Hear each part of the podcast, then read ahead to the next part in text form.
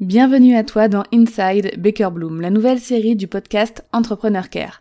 C'est un épisode chaque lundi en format court de moins de 15 minutes pour te partager les coulisses de mon entreprise Baker Bloom. Tel un agent secret, prépare-toi à t'infiltrer dans les backstage de mon entreprise.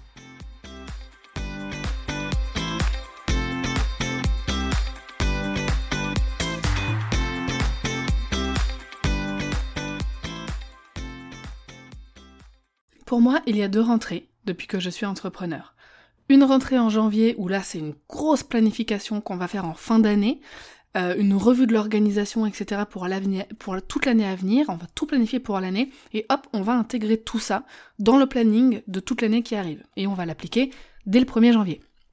Et ensuite, on a une, autre rentrée, une petite rentrée en septembre, euh, qui permet bah, de faire un point, de replanifier, de faire un ajustement hein, du plan annuel. C'est plus chill que pour janvier, mais c'est indispensable quand même euh, selon moi.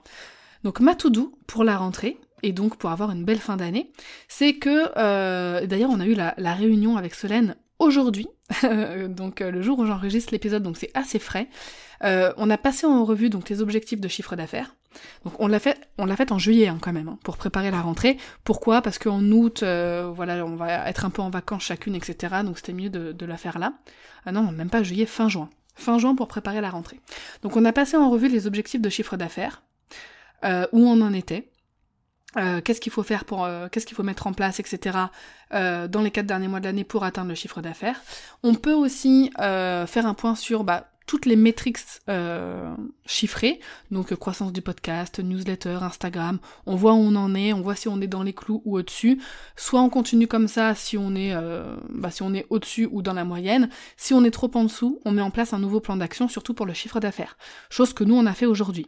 On n'était pas trop en dessous, mais on était un petit peu juste, c'est-à-dire que si on voulait atteindre notre objectif super, parce qu'on utilise le BMW, donc l'objectif ouais, BMW, donc euh, bon, merveilleux, euh, waouh. Donc si on voulait atteindre notre objectif merveilleux, on était bien en dessous.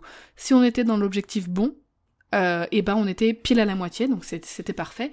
Mais on veut quand même essayer d'atteindre les autres paliers de chiffre d'affaires. Donc on a revu, on a remis en place des choses pour la fin d'année pour essayer d'augmenter ce chiffre d'affaires.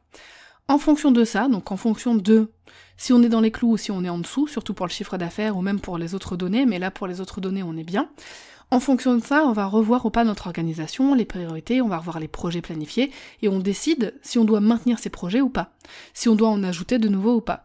Donc on maintient si tout va bien, mais si par exemple il y a un gros retard dans l'objectif de chiffre d'affaires, on va sûrement repousser des projets des projets qui ne rapportent pas de CA immédiatement et mettre les gaz sur ceux qui vont en rapporter. Donc disclaimer, oui, il faut pas toujours chercher à respecter à la lettre ses objectifs, hein, à vouloir toujours plus de chiffre d'affaires, euh, on est d'accord, slowprenariat, etc. Mais en fait, maintenant que j'ai une société, j'ai des obligations financières chaque mois qui sont assez importantes hein, quand même, en termes de délégation, de paiement d'outils, etc. Euh, donc voilà, à la fin de l'année, en fait, si je fais pas attention aux chiffres d'affaires qui rentrent, euh, bah, ça pose un problème comptable lors du bilan. Parce que si on est euh, en termes de bénéfices en dessous de notre capital, et bah ça fait qu'un. Enfin bref, ça fait un truc bizarre.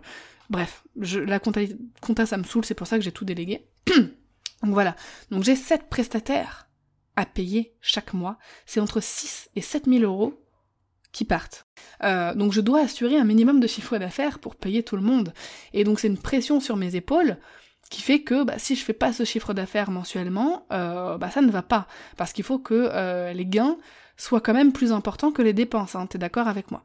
Donc bien sûr, on ajuste toute l'organisation, depuis que je suis en société surtout, euh, en fonction du chiffre d'affaires de, milieu d'année ou de, de mi-année, là, de comment, comment il est. Est-ce qu'il se porte bien ou pas? Mais à ce moment-là, il est bien aussi de faire un point sur son bien-être personnel. Donc l'été, euh, normalement, euh, on se repose, etc. Donc on, essaye de préserver notre santé quand même hein, pour la rentrée et de maintenir de nouvelles habitudes saines ou de revoir notre organisation, ce qu'on a fait pour moi.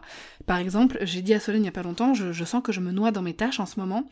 Il faut vraiment qu'on en parle et que tu m'aides à trouver une nouvelle organisation et à voir ce qu'on peut faire pour la rentrée.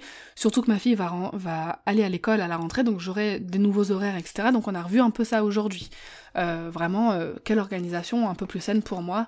C'est hyper important, donc fixer des limites dans son travail, par exemple ne pas bosser après 17 heures, euh, ou, ne pas bosser 17 heures par jour aussi, avoir de vrais moments de repos, des journées off, pour maintenir l'efficacité de notre cerveau, et ne pas se retrouver sur les rotules déjà fin octobre. Donc ça, fais attention à toi, fais un point sur ton bien-être aussi pour la rentrée. Tu peux aussi faire un point avec toute l'équipe, selon les conclusions euh, du point projet, euh, chiffre d'affaires, etc., pour réorganiser ou pas, pour savoir de quoi ton équipe a besoin aussi, hein, pour les choses qu'ils ont à faire, quand, comment elle se sent, etc. Ça peut être bien.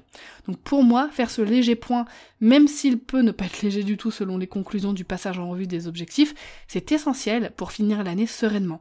Moi, je le fais inconsciemment depuis très longtemps, et puis depuis que j'ai une équipe, enfin depuis que j'ai un bras droit surtout, bah, on fait euh, ensemble.